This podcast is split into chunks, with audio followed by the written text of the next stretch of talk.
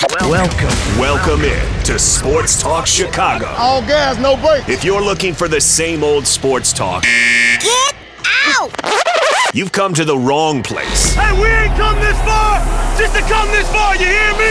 I tell you what I see, I tell you the truth. We going hard today. We're fearless, bold, and highly opinionated. This here show This show is so hot right now. The biggest guests, the hottest takes, and the best interviews live right here Do You actually remind me of Dan Patrick because you ask great questions. You have the knack, you have the gift. on Sports Talk Chicago. Yo, Chicago. Here's your host, The guy's an absolute stud. Jon Zaghloul. Hello, everybody, and welcome into Sports Talk Chicago. Great to see everybody right here live on a Wednesday night. John Meadows directing and producing. We're live on YouTube, Twitch, and Facebook. All at Sports Talk Chicago. You can find me personally at John Z Sports all over social media. We have so much to get to tonight. There's been some major developments as far as the NFL draft goes. Ryan Poles has committed to Justin Fields, plus Will uh, Jalen Carter rather in big big trouble. We're going to break down that situation, talk about what it means for the Bears and for that first overall pick. Matt Eberflus has come out and said that the wide receiving core needs help. Tell me something you don't know, Coach Eberflus. We're going to discuss that. The Blackhawks have traded away Patrick Kane. Pretty shocking situation. And they didn't get a lot back in return. We are going to talk about what he means to the Blackhawks and why they didn't get as much back as they should have. Plus, a case study kind of a new segment we're going to preview here in the latter part of this show. Daniel Jones wants $45 million from the New York Giants. He had 15 touchdowns and five picks last year. I'm going to tell you why this is similar to Mitch Trubisky's 2018 season and why their careers are very similar, why he shouldn't be getting $45 million, why he shouldn't even be asking for it. That's coming up later on.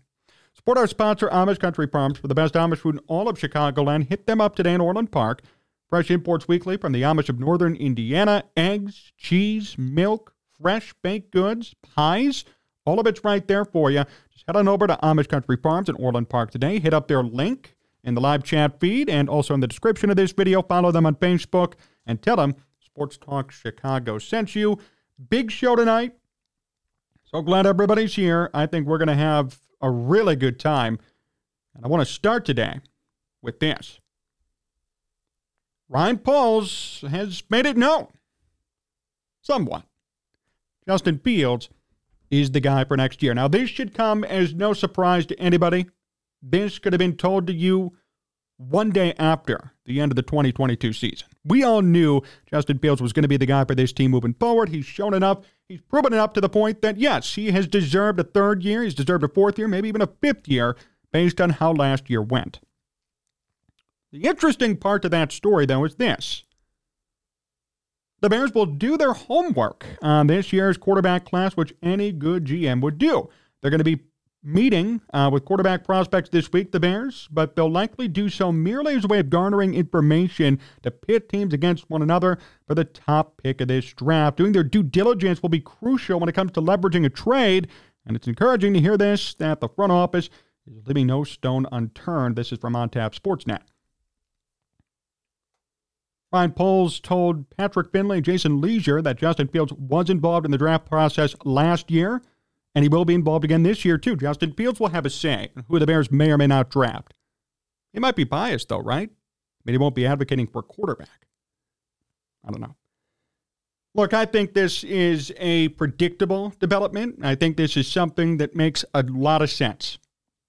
Uh, we knew that Justin Fields was going to be the guy. This comes as no shock or no surprise to anybody, and he certainly deserved it. It's nice to hear Ryan Poles say it out loud, but it's also nice to see the Bears do their due diligence on quarterback prospects. There is a 0.00001% chance that they draft a quarterback. So, might as well do your due diligence and find out who these guys are and what they're capable of. But at the same time, this article brings up a good point. By understanding and knowing what each quarterback and each top player brings to the table, you could pit teams against one another and force them to give up a lot for that top spot. That's the goal. Give up a lot for that top spot. And here's your opportunity to do it. Ryan Poles has to do his homework. I think that's very encouraging.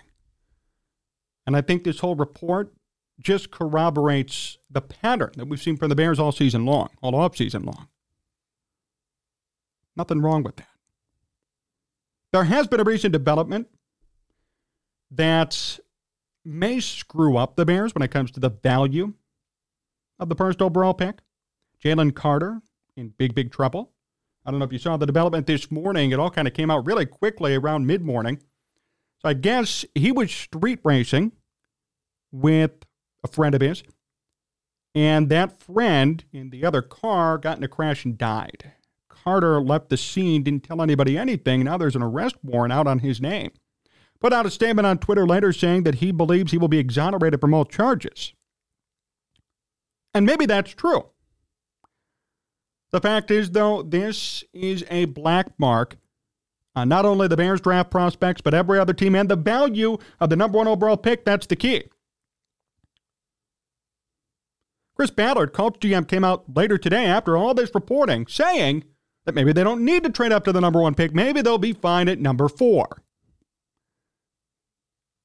This incident with Carter being off the board could cause a lot of problems for the Bears. Maybe they can't get as much back as they expected. We just went over this last week, Sunday, on the show, talking about what the Bears could get back, potential trade packages floated out by Daniel Jeremiah, potentially three to four picks for that number one spot from the Texans and or the Colts.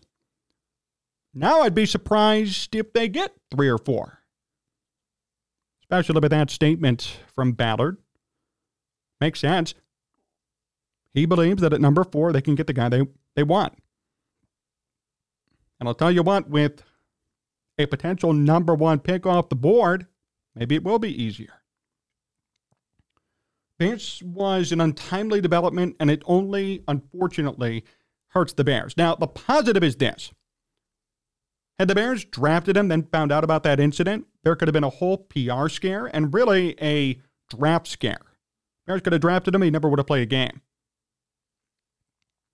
Very possible. Bears could have drafted him.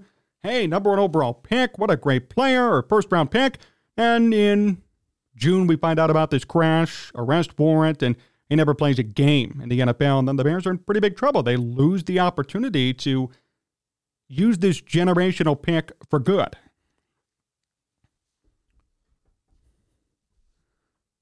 So I'm happy that this didn't happen after the Bears drafted him because Carter was even above Anderson on a lot of boards. But this also goes back to character, too. Let's say somehow, some way. I don't even know how it's going to happen. Maybe as a good lawyer, Carter gets off and everything's okay and he's back on the draft board. I would be very hesitant to take him. Now, I know in the past there have been many guys who approach the draft, who lose draft stock due to personal incidents, and they end up killing it, and that's fine. But the Bears are an organization that has to do with class and integrity. They're not going to involve themselves in a bad situation. Look at what happened with Deshaun Watson. Say what you want about the whole Mitch Trubisky, Pat Mahomes, Deshaun Watson thing. At the end of the day, the Bears have no tolerance for what happened with Watson. And it would have been a complete and utter disaster here in Chicago in 2019 or 2020 all these accusations came out and Watson was still on the team or they had to move on from him, then there'd be no quarterback. Look what the Texans are going through right now. The Bears like to stay away, rightfully so, from controversy, and they're an organization, to their credit, of integrity. This does not fit the Bears mold. And I'm happy that this came out before everything happened. Only negative for all this for the Bears is that the number one pick may not be worth as much anymore. You lose a huge draft prospect, a potential number one pick, and it makes it easier for some of these teams like the Colts to stay confident at staying at four. Ballard said today, GM, hey, we might have our guy at four. Why do we need to move up? And that might be the new consensus if somebody like Carter's off the board. You can't use him as a decoy anymore. There's less talent near the top, and the Colts are only three spots back at number one. Maybe they don't need to move up. Or if they do move up, maybe it's to two or three. They don't give up as much. They don't make a trade with the Bears. This is the scary part now. that Carter might be off the board. As far as the Bears go, I think Will Anderson's going to be the logical pick, and I advocated for Anderson a couple of months ago, actually. I said Anderson even more than Carter based on his pedigree and on his records.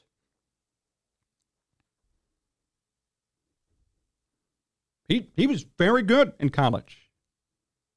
All time SEC leader in sacks, top 10 in NCAA history in sacks and tackles. Will Anderson has a proven track record of success in one of the best, if not the best, conference in all of college football. You are not going to go wrong in taking Will Anderson. I could assure you that. And I think at this point, that might be the Bears' only choice, unfortunately.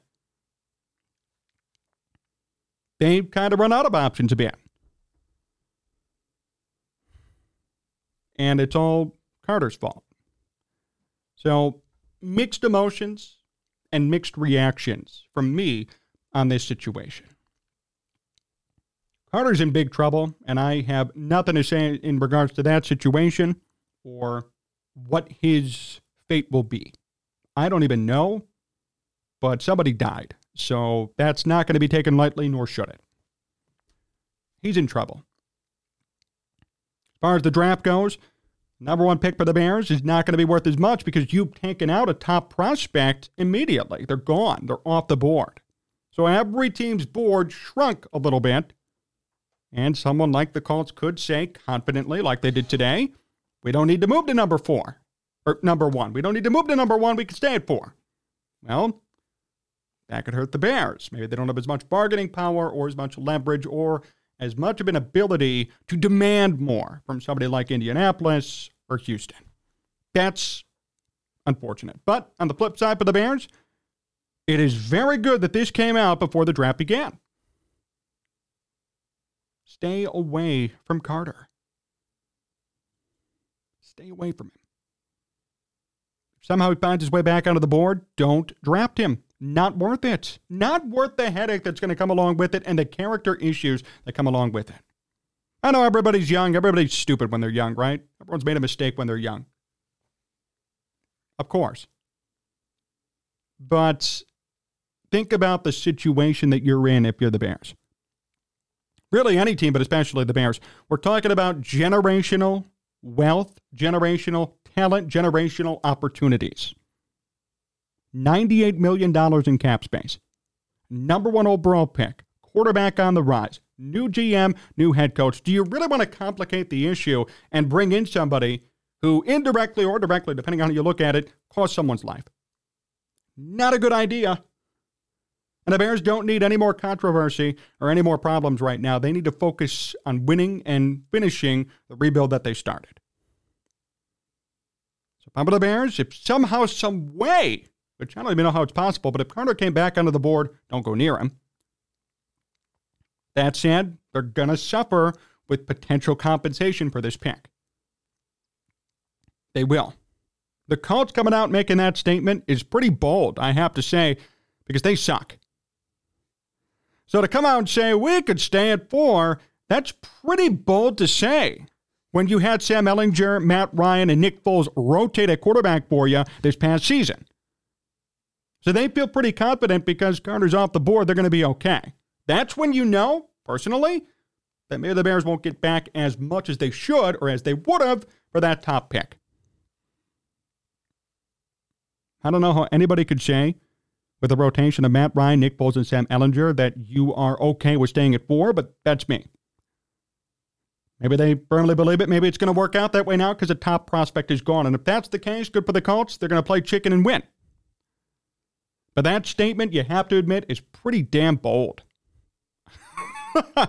Especially with those quarterbacks that you had on your roster playing and starting games for you this past season.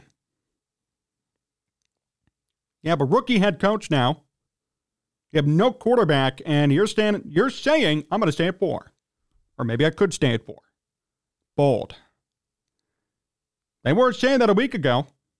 We were on this show. Jim Irsay, owner, said we have to move up to get a quarterback. Now we might be able to stay at four. All because of this. Look at the fallout that's coming from Carter being in trouble, being off the board.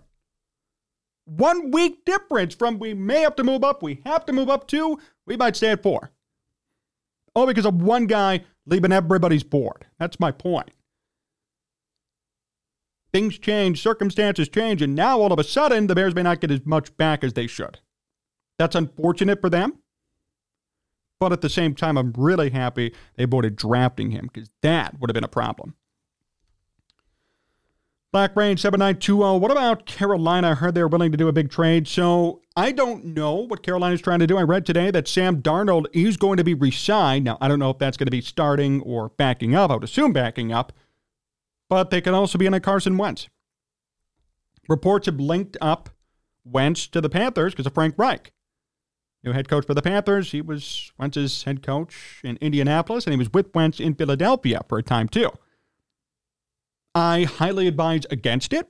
If I were Carolina, I would draft a quarterback, especially with an offensive minded head coach like Frank Reich. And the fact that you went through, again, three or four different quarterbacks this past year, similar to the Colts, when you have quarterbacks like Sam Darnold, Baker Mayfield and PJ Walker starting for you. Hey, hint, time to draft a quarterback.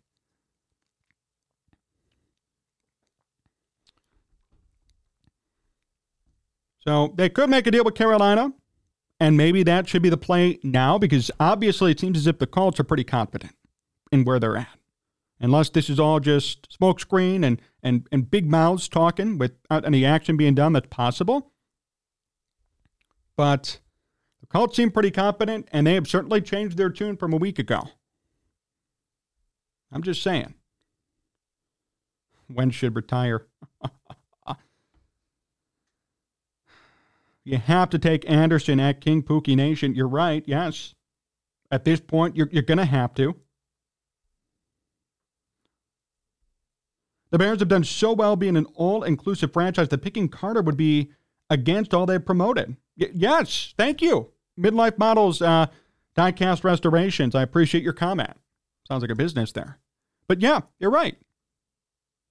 The Bears have always been, to their credit, I mean, they look, they may not win a lot. We might criticize ownership and leadership. But one thing they do pretty well, in my opinion, in the years that I've covered and followed this team, they do a hell of a job at staying away from off the field controversy and issues. They didn't have a Deshaun Watson situation. They're not going to deal with the Jalen Carter situation. Everyone on the team is pretty, I would say, well behaved. And they do a good job at keeping their act together both on and off the field. And that's that matters more in the long run than on the field performance, in my opinion. I'd rather have a team do things the right way, maybe not be the best, but always do things the right way and have integrity and know that they're good men on and off the field, than have a team that wins some, loses some, but has so many issues off the field that the team's just out of control.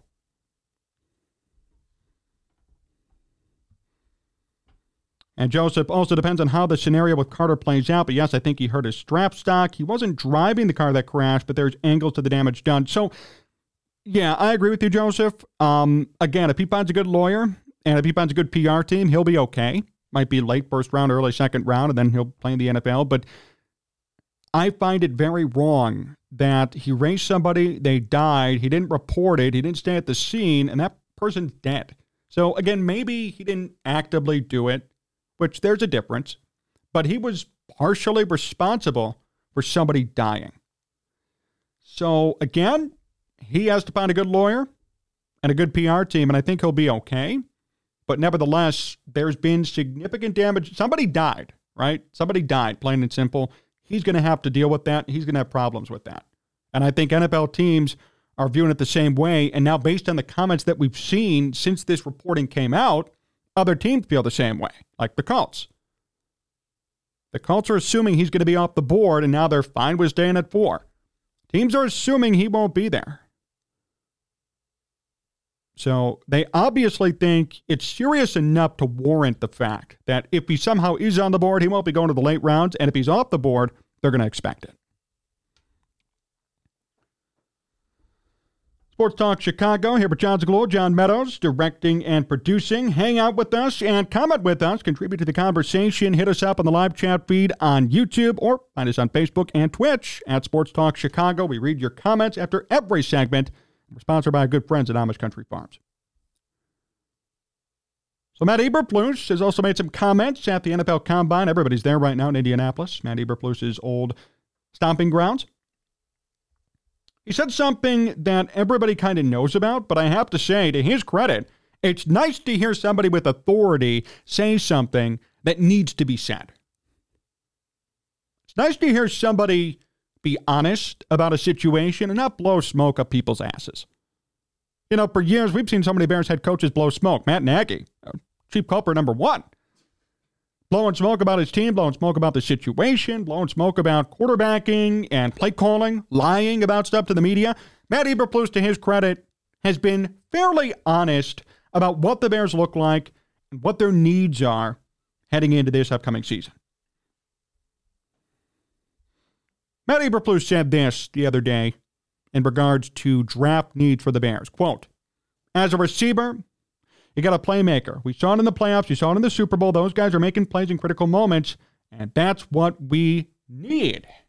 Matt Eberflus from the top rope. Coming down and saying everything that we've been saying for the past year and a half about this Bears team. There is no number one wide receiver.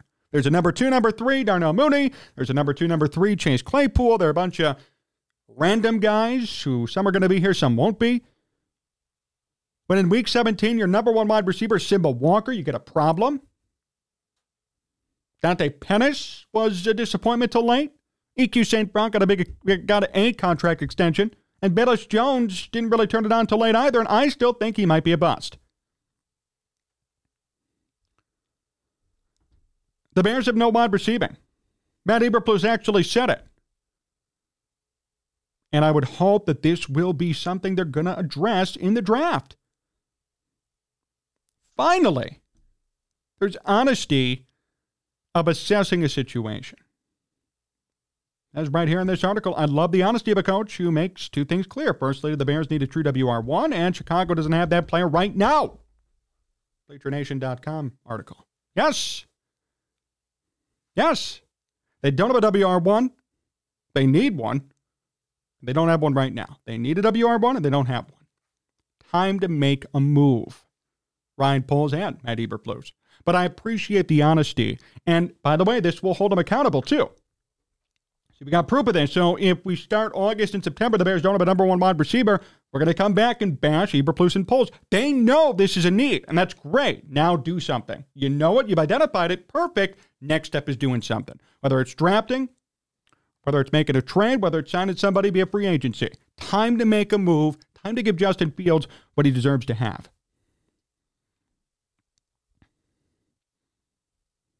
I love it.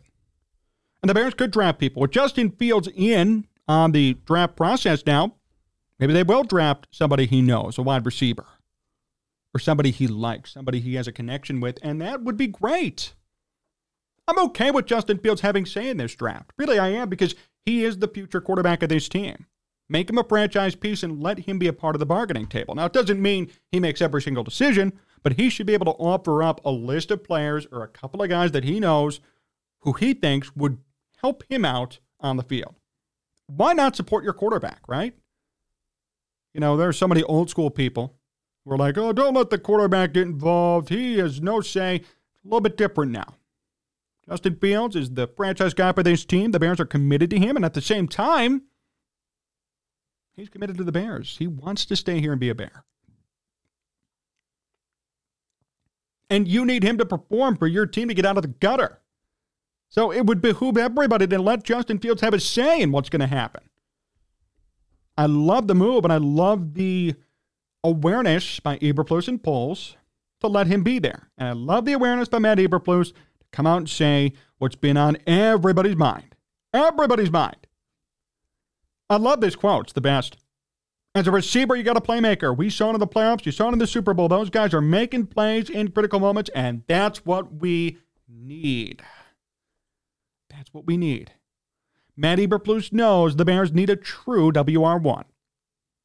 And I have to say, I appreciate the agreement because last year at this time, when we talked about Darnell Mooney being a number one, potentially, and the Bears training for people, everybody was convinced that for some reason this Bears wide receiving corps was good. I don't know why. I don't know what went through people's minds, but everybody defended Darnell Mooney as being a WR1. And the Bears talked about other players who could be big pieces on this team. Well, we've seen everything play out this past year, and we kind of know now Darnell Mooney ain't a number one, and the Bears don't have a true number one. And they were equipped this year with a bunch of threes, fours, fives, and even sixes. And that hurt Justin Fields. And that hurt his ability to be successful.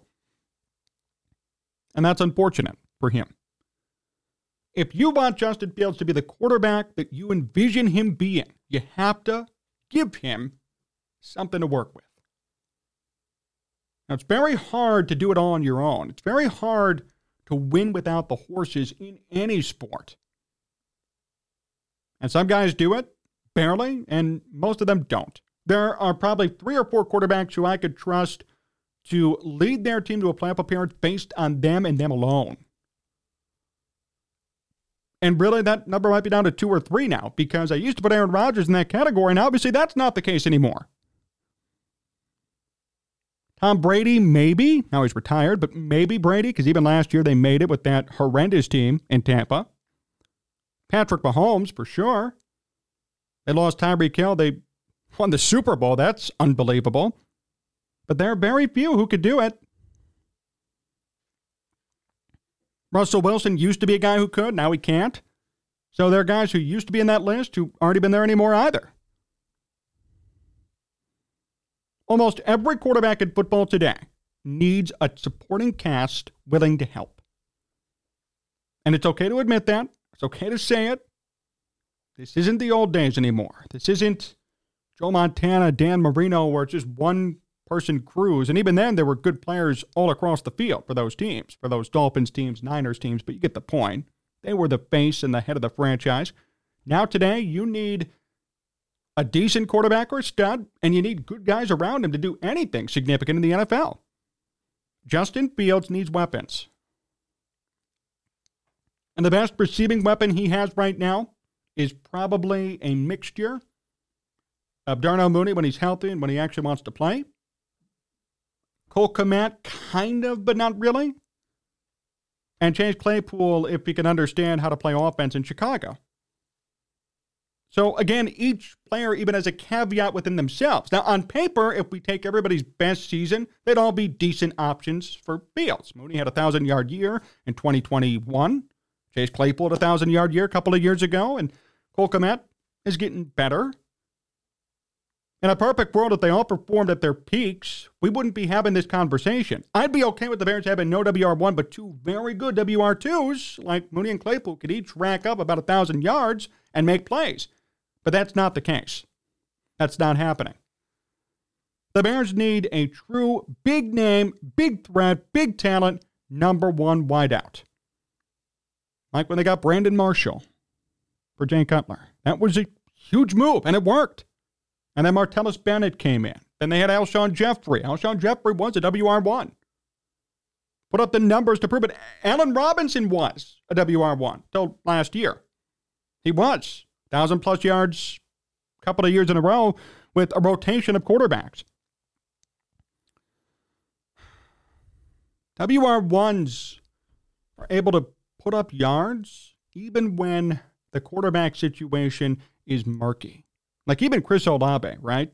Remember Justin Fields' teammate? Rookie year this year in New Orleans, 1,000 yards. And he had Andy Dalton and Jameis Winston throwing him footballs. That's a WR1.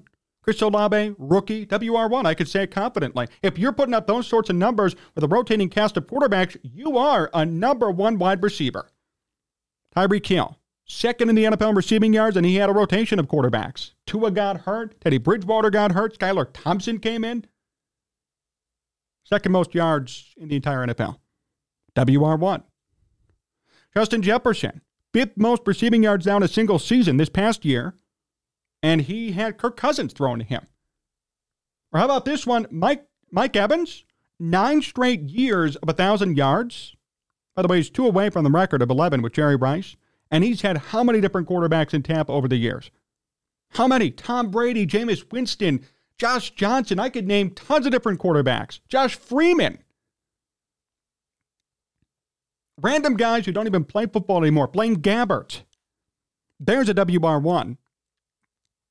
Nine straight years, a thousand yards with probably 10 different quarterbacks? Yes, that's a WR1. That is what the Bears need. I don't know how they're going to get it done. whether it be through trade, draft, free agency, something. But what I appreciate more than anything is Matt Eberflus's ability to be honest and to rightfully assess a situation. To rightfully assess a situation. There's no blowing smoke. There's no Matt Nagy traits. There's no Nagy isms in there. It's, hey, we need a wide receiver. We do. Like you said, you got a playmaker. We saw it in the playoffs. We saw it in the Super Bowl. Those guys are making plays in critical moment, and that's what we need. We need it. Thank you, Matt Eberflus. You're preaching to the choir here. And again, now the next next task is going to be can you get it done? Can you do it? I think he can. I think the Bears can. I no reason why they can't. I think it'll I think it'll go well. And remember, if they don't, we have the proof now to hold them accountable in August or September if things don't go their way. So either way now they're putting themselves out on a ledge, which I respect. Let's hope they can come through and get it done. Joseph, I'm going to give Kmet some rope because the tight end just down Bloom as all pro till 26 usually. Oh, they just don't bloom till 26. Okay. And Claypool, since he's a late starter. Uh, okay. Need to bolster up the trenches. Who knows? Olave still make it, may make it here. Saints still um, in red, both draft and cap wise. Yep. Dan Tana, my guy, I wanted the Bears to get Olave so bad. I, I agree with you, especially about that Justin Fields Ohio State connection. And he's turning out to be a stud no matter who the quarterback is. I, I really respect him. Tip Tiff, uh, Mike Tomlin gave up on Claypool. Should that be a red flag? Yes, it should, because, you know, if you piss off Mike Tomlin, and I have lost a little bit of my respect for him, but for the most part, I love Mike Tomlin. You know, if you get to a point where you piss him off, then we got a problem. It's like the whole Bill Belichick and the Patriots thing. When you piss off Bill Belichick, it's like, where else are you going to go? You know, the Steelers have gone through so many receivers over the years who had a couple of spurts, then they dropped off, like Juju Smith Schuster, now Claypool, Martavis Bryant there for a time. If you piss off Mike Tomlin, yes, it is a red flag. And the person who's been on that is Be Wicked here in the comments. And I know if he's listening, he knows it. He told me that from day one when the Bears brought in Claypool. Bayless is a weapon, says Joseph, and Mooney is a WR 1.5. I like that. I actually like that uh, definition, Joseph. What WR 1.5 because I think he's mainly a two, but he can be somewhat of a one in terms of output. Thousand plus yards, you're near a one, if not at a one. But at the same time, it's like, well, that only happened one year. There's no track record of full success year to year. He needs a certain situation to perform. WR 1.5 is actually a very accurate assessment. I like that. I like that, Joseph. That's a very good comment and a good point. And our guy Dan Tana said, Sorry, I'm late. I had to finish the season debut of The Mandalorian. That's okay. I appreciate you making the time after The Mandalorian for me here on Sports Talk Chicago. John Meadows here with me, and all of you here with me as well. We're live on Twitch, Facebook, YouTube. You could comment, join the stream, let us know how you're feeling. You could also find me personally at Jon Z Sports. And by the way, one more thing, too, make sure you hit up our podcast. Uh, if you're driving in the car, driving around the next day, or you want to hear specific segments of the show, but you don't want to watch it, maybe you're busy doing something, have your AirPods or your earbuds in, you can just search up Sports Talk Chicago. We're on every podcasting platform Apple, Spotify, Google Podcasts, Audacy, iHeartRadio. Tune in. So if you're looking for a way to download and listen to the audio portion only of the show, we're on there. And after every show, we do upload every specific segment onto that portion. So make sure you hit up the podcast too if you're in need. Alrighty. This should be fun. The Blackhawks have traded Patrick Kane. I am not, and we do not cover hockey intensely on this program. Many of you know that. But I think everybody could say something about Patrick Kane. Everybody knows who he is and knows the contributions that he's made to this team. Saw something from Joe Brand. He does Blackhawks pre and post on WGN Radio. He said this past week was the first time since 2004 that the Hawks didn't have a combination or any players like uh, Keith, Seabrook, Kane, Toews, and Patrick Sharp. So this past week and now currently, It's been the first time since 2004 that not one of those guys have been appearing in a game for the Blackhawks. How crazy is that?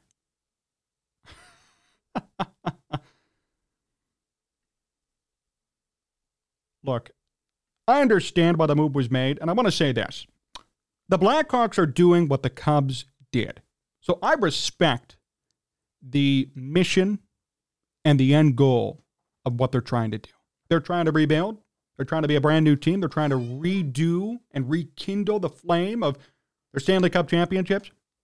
The Cubs made the tough decision to get rid of Anthony Rizzo, Javier Baez, Kris Bryant, and I think it's worked fairly well. And this will work well too. The wound is fresh.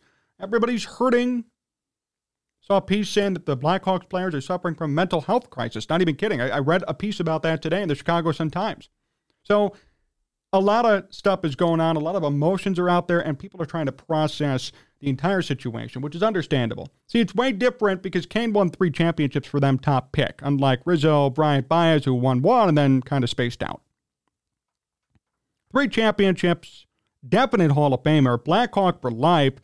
You really can't imagine Patrick Kane not being on the Blackhawks, not wearing 88 on the ice with red. Well, he'll be wearing a different, kind of red now on the Rangers. But yeah, it, it's very shocking. So I appreciate and I understand the mission from the Blackhawks, and I have no issues with it at all. Nothing. But here's my problem. My only problem with this. The Rangers sent a conditional 2023 second round pick and a 2023 fourth round pick to the Chicago Blackhawks in exchange for Kane. If the Rangers win two playoff rounds this year, the second round pick becomes a first round pick in 2024 or 2025. The Arizona Coyotes got involved as a third party to retain some of Kane's salary and make it possible for the Rangers to fit him in under the cap. In exchange for retaining 25% of Kane's cap hit, the Coyotes got a 2025 third round pick from the Rangers. Does this trade sound fair to you? That's the question I pose to everybody watching right now. Does that trade for Patrick Kane sound fair to you? The Blackhawks gave up Patrick Kane, and they did not even get a guaranteed first round pick. Meanwhile, a different team that had nothing to do with this got a third round pick. And the Hawks might get a second and a third, and that's it for Patrick Kane. This is my problem. Patrick Kane is still a productive player, and I read an article today saying that the Rangers fleeced the Blackhawks and that they're ready for a Stanley Cup run. Patrick Kane is not over the hill by any stretch. He's still a very quality hockey player. Why are you not getting a guaranteed first rounder for a future Hall of Famer and a franchise legend? Again, Cubs situation different. Everybody was over the hill. Kris Bryant sucked. Javier Baez sucked. Anthony Rizzo sucked. They all went. They were playing like crap. The Cubs were playing like crap. Goodbye. Fine. I'm okay with that. Cubs didn't get back amazing returns for all of them, but they still got something back, even though they weren't performing, which is a credit to Jed Hoyer. Here, though, we have a rookie GM with the Blackhawks, Kyle Davidson, and they get back a conditional first round pick, which is probably going to be a second rounder, unless somehow the Rangers win the Stanley Cup, and then a fourth rounder, and then Arizona gets a third rounder just because for taking on some of the salary. Don't like that trade. I don't like that trade. I don't think it's fair. I don't think it is right. And I think the Blackhawks, in a sense, got fleeced. And that's what pisses me off because this is somebody who is a franchise legend, definite Hall of Famer, great player, quality person. And this is the thanks that the Blackhawks get for it. Meanwhile, the Rangers are gearing up right here for a Stanley Cup championship with the addition of Patrick Kane. The Rangers bolster their Stanley Cup chances, and the Blackhawks get a couple of late picks for a guy who's going to be a Hall of Famer who won three championships with them, who is not over the hill keyword. Nope, don't like that. Don't appreciate that. I don't think it is fair. And it's a shame, you know, you would think the Hawks, especially with how close to the best they've been before the trade deadline, you would think they demand a king's ransom for somebody like Kane. Maybe not as much Jonathan Toews due to health issues and lesser performance. I, I would understand that. I would understand it. And he's not even healthy right now. He's suffering from long COVID symptoms. So he wasn't even on the trade block anymore. He took himself off. That's fine. Great. I'm, I'm okay with that. But you would think for somebody like Patrick Kane, who's still healthy, who can still perform at a decently high level, you would think they would demand everything. He's your franchise legend. He's your last cornerstone of the franchise, of the dynasty, still performing at a high level, still himself on the ice. And the thanks you get and the return you get is a non guaranteed first round pick, another late round pick, and then a different team gets a third round pick for assuming his salary, 25% of it. The Rangers gave up essentially nothing for a Hall of Famer who is still productive, who could help them win a Stanley Cup. And the Blackhawks just rolled over and let it happen. If the goal is rebuilding, if the goal is bolstering your team, will these picks really align with that goal? I don't know. Maybe. Maybe the Hawks will strike gold in the second or third rounds. They'll make something happen. But there's not even a first round pick. There is no guarantee of anything. The only guarantee is that the Rangers are ready to win Stanley Cup. And they took Patrick Kane. That's the only guarantee. The only guarantee of this entire trade is that the Rangers are ready to win the whole thing, and they took a legend from the Blackhawks for absolutely nothing at the end of the day. That's the only thing guaranteed.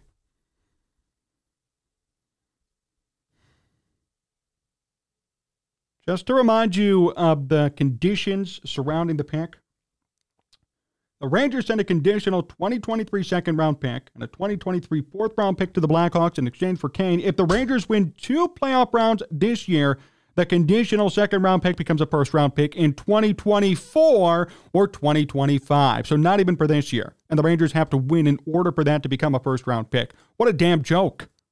That's a that's that's horrible. A horrible deal for the Blackhawks. I love the spirit of the rebuild. And I love how committed this new regime is to doing it. But if you're going to do it, do it right. If you're going to actually commit to this, then do it the right way. You're getting back peanuts for a Hall of Famer who can still perform, who's a cornerstone of your franchise. It's Not like it's a Kris Bryant or Anthony Rizzo or Javier Baez situation. Kane is still performing.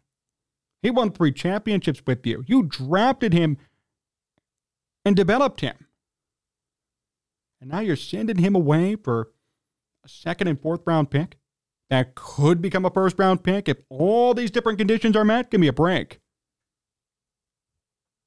If you want to be committed to a rebuild, then do it the right way. Stashing third round picks is not a rebuild, it's a failure saying, hey, I have 50 picks and they're on the third through fifth round. That's not an accomplishment, it's a failure. You need to get back more for somebody like this who's a cornerstone of your franchise. You did not do that. The Blackhawks failed in this trade. They succeeded in their idea. The idea is good, the execution was bad. They get nothing back for an NHL legend, for an NHL Hall of Famer, for a Blackhawks legend they get nothing. They get peanuts for somebody who could still perform and someone who will probably help the Rangers win a Stanley Cup. They, they lost the trade and they got fleeced. Canlin, the fact that Chicago didn't even get a player of some type in return hurts. Yep. Arizona and Chicago got fleeced, in my opinion. I think it would have kept Kane like till retirement, says Joseph. And Dan, Dan Tana, good Lord, those conditions. Yeah. And that's why I read them twice. You said those stipulations for the first round pick are ridiculous. Yes. That's why I made, I made sure to read them twice because they're so lengthy. It's like reading fine print. It's like all those gambling commercials. You ever hear those on the radio? It's like 30 minutes of fine print. 1 800 here, 1 800 there, and this state, that state, this state. That's that's what it sounded like that I was reading to you, the stipulations for this pick. and don't even do the trade. And then keep Kane around because unless you're going to get back a lot for him, demand a ransom for him, get something that's going to help you, there's no point in doing it. The Hawks lost this trade, and it's a damn shame because Patrick Kane is Patrick Kane.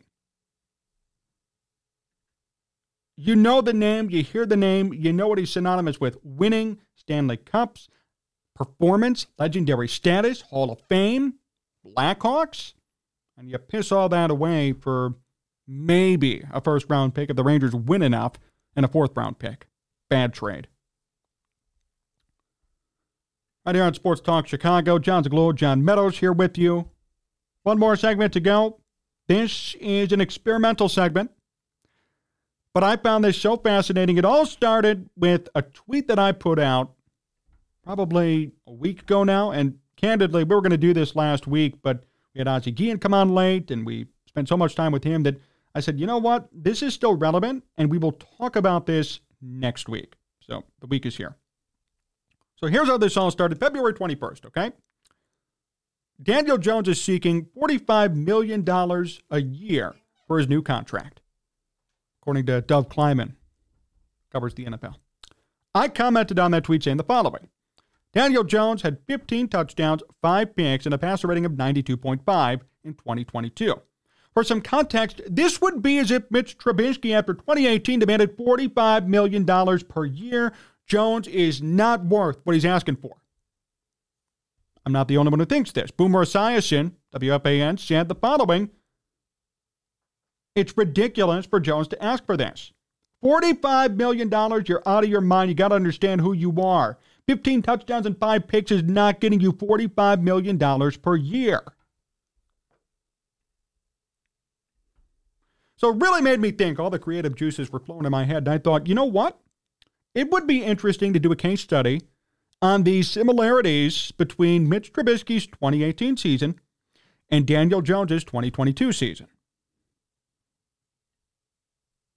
Because believe it or not, they were eerily similar. And believe it or not, as players, they're eerily similar to this day. Like literally 0.1 difference in career passer rating. That's it. 86.4 for Mitch, 86.5 for Daniel Jones. And Daniel Jones is entering his fifth year. The Bears declined Mitch Trubisky's fifth year option, and it looks like the Giants are going to pick it up for having a year that was similar to Mitch in 2018. The Giants are going to regret this move. Regardless of what you think of Mitch Trubisky, I'll be the first to tell you, and I like Mitch, he is not worth $45 million per year. He's not. He's not worth that much money. So why the hell does Daniel Jones think he deserves that much money?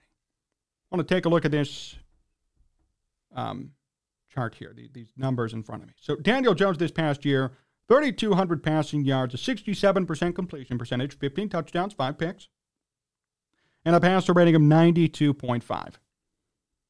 Mitch Trubisky, 2018, 66.6 completion percentage, so about a full percent below Daniel Jones. 3,200 passing yards, nearly the same amount as Daniel Jones. They're separated by 18 yards.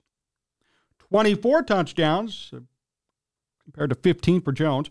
12 picks. Jones only had five, so Jones less picks, but much less touchdowns.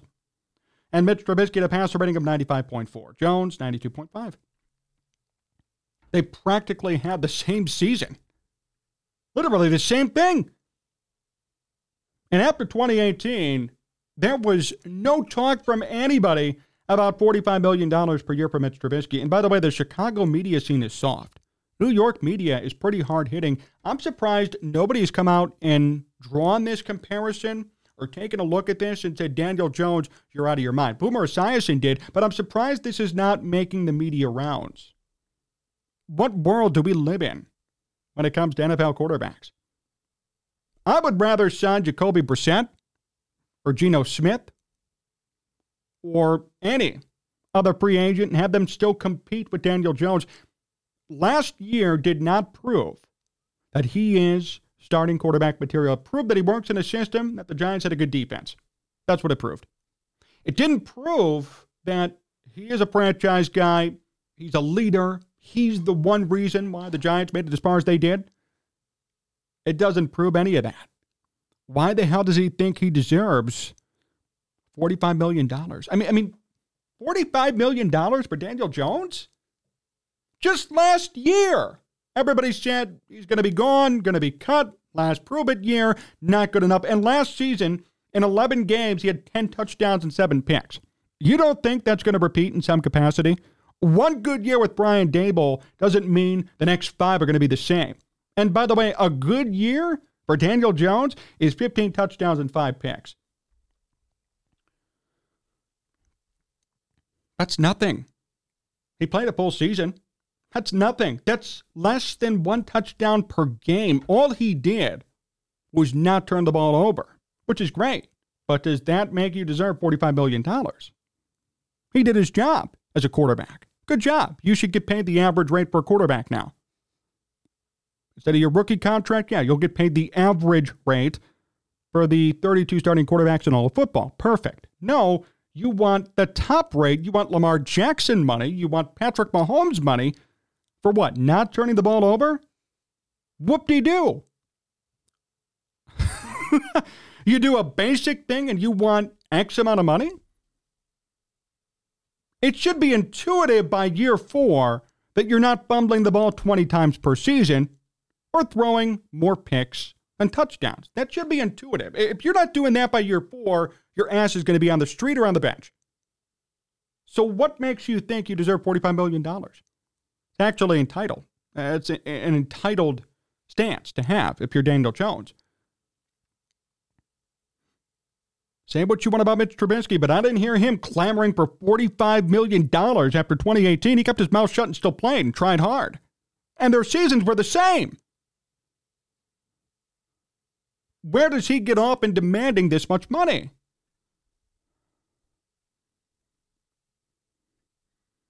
I'm just so stunned that no one's making a bigger deal about this. I know there's so much else going on in the NFL now. This whole Jalen Carter news. Derek Carr's making the rounds now. Aaron Rodgers, where's he going to go? There, there's a big quarterback carousel. I get this is not the sticking point for everybody, but in New York it should be. I know New York media. I've had guests on my program. They're hard on people. Why is nobody making a big deal about this? Side by side, if you compare Mitch Trubisky in 2018 to Daniel Jones in 2022, it's the same season. Everybody says Mitch Trubisky's a bust. Everybody says Mitch Trubisky blows. Everybody says that the Bears should not have moved up to tank him and that he set the Bears back. But Mitch Trubisky never demanded $45 million per year. Daniel Jones, having a similar or lesser season than Mitch, is demanding top rate money. And all he did to improve was not turn the ball over. He discovered how to be a basic starting quarterback in football, and now he thinks, I deserve to be paid. No. And more people have to start getting on this because Giants fans, I'm worried about you. I'm really concerned you're going to be stuck with a quarterback who's going to be mediocre at best for the rest of his life and the rest of his time in New York, and you're going to be paying him so much money that your team's going to be cash strapped and cap strapped to the point where you can't sign anybody else. There are reports today saying they might only be able to keep one Saquon, Saquon Barkley, or Daniel Jones. They can't keep both. You're going to pick Sa- you're going to pick Daniel Jones over Saquon Barkley, even. I know you don't pay a running back, but I, in this case, I'd pay the running back if I had a choice. We need to be more aware of what's going on there in New York. All of us do. But for the sake of their fan base and for the sake of the team and the health of the team moving forward, Daniel Jones is not going to replicate last year every year. And even if he does, even if he does, okay, that's not game changing. It's fringe playoff contending, not game changing. For a fringe playoff contending performance, you do not deserve $45 million. I don't even think Lamar Jackson deserves $45 million, but he might get it. Fine. Okay, you can't win every battle, but this is not $45 million worthy. Daniel Jones is not an MVP winner. Daniel Jones is not a record holder for rushing yards per season per quarterback. He is a mid level quarterback who finally learned how to hold on to the football. And it's been his fourth year in the NFL. That's kind of sad. He does not deserve that much money.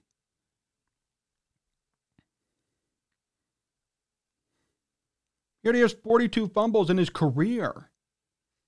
I mean, he had 19 in 2019 and 10 in 2020. He led the league in fumbles. He's he has the 17th most fumbles amongst active quarterbacks in football. He's played in the league four years. Amongst all active quarterbacks, starting and backup, anybody who's considered even a free agent, 17th in all of football amongst active quarterbacks. Ouch. and he wants $45 million per year. Probably about a million for every fumble that he's committed in the NFL. 42 fumbles, $45 million. So a million dollars for every fumble he's committed. And, and you know, we're going to hear Giants fans saying, you're being a hater. I'm trying to look out for you. This is not the right move. And I have not seen enough to convince myself that he deserves any money whatsoever beyond his rookie contract, I would almost still decline his fifth year option. I would, because you know what? You could get this production out of anybody. You could get it out of Geno Smith. You could get it out of Jacoby Brissett. Jacoby Brissett put up 3,600 yards in his one year starting for the Colts, and they were in shambles. You could get this same production out of Jacoby Brissett or Tyrod Taylor if he played a full year. I know he's backing up Daniel Jones now. If you're looking for this production, there are ways to do it for 10 million to $15 million per year. So why waste $30 million in cap space per year for an extended amount of time for no reason? Daniel Jones and Mitch Trubisky had similar years, but the paths could be different. But I do know one thing Mitch Trubisky was not demanding anything from anybody except, hey, I'm going to work harder and we're going to try and really win it all. That's awesome. That's great.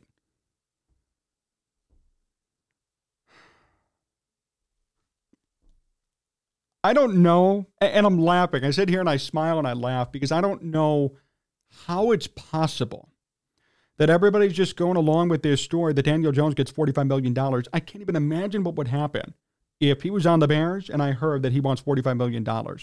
This microphone would be on the floor, and this table would probably be upheaved.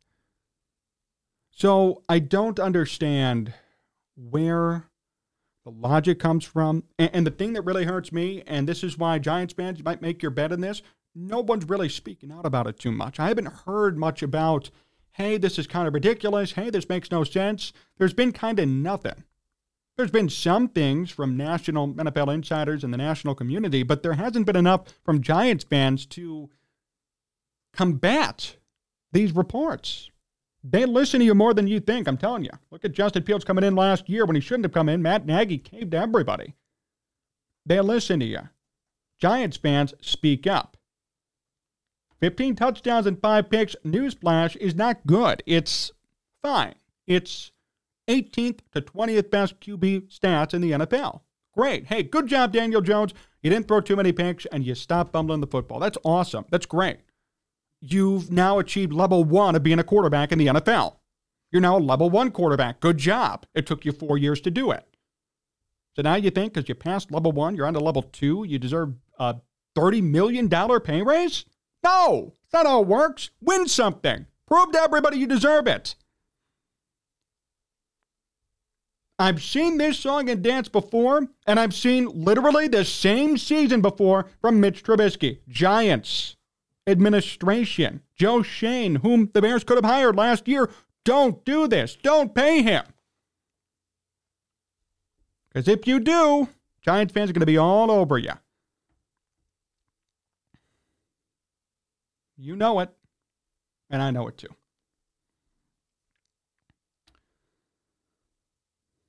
Michael, he did a decent job. 40 ish million is the market for a mid QB now. Uh, I don't know about that, Michael, because I'll tell you what, Jacoby Brissett and Geno Smith, maybe Geno Smith now, but Jacoby Brissett you could get probably for $15 million. Mitch Trubisky you could probably get for $15 million. And I'd say they are mid level, 18th to 20th best QBs in football. I don't know about $40 million uh, being the right rate for a performance like that.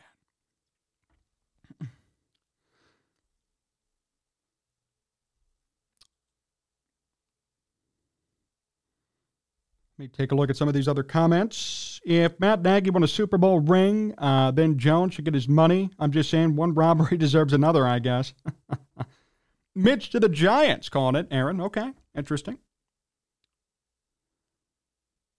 He had a garbage wide receiver core. Uh, yeah, he did. Um, at the same time, though, he had a good running back, had a good offensive line, ran the ball for a decent amount, and had a good defense around him. And the Giants made the playoffs.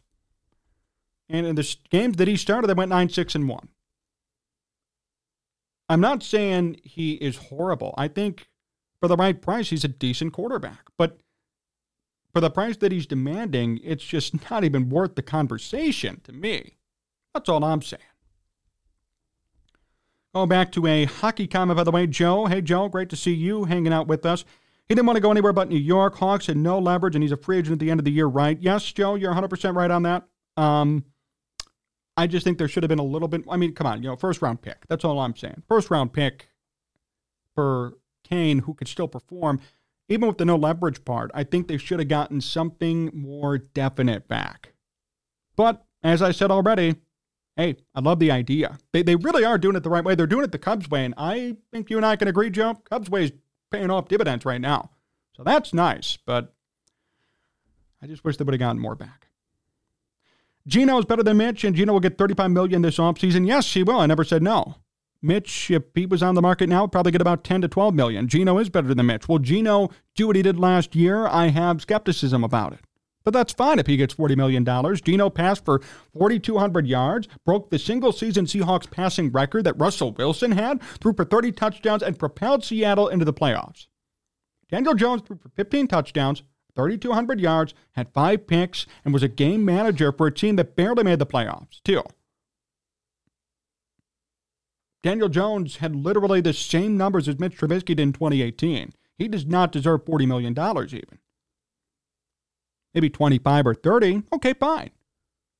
40, 45, 50, no chance. Well, on that note, I think we'll finish up here tonight want to thank everybody for tuning in and hanging out here with us. Remember, we're live on YouTube, Twitch, and Facebook at Sports Talk Chicago. Follow us on all those three places, and you can follow me personally at Jon Z Sports all over social media. Make sure you subscribe to the channel, hit that like button, set up notifications so you don't miss anything. Support our good sponsor, our good friends, Amish Country Farms, for the best Amish food in all of Chicagoland. Hit them up in Orland Park today. Tell them Sports Talk Chicago sent you. Big thank you to John Meadows, directing, producing, making sure everything worked out on the distribution end, on the back end for us. And appreciate all of you for tuning in. Some great discussion tonight, some in depth discussion.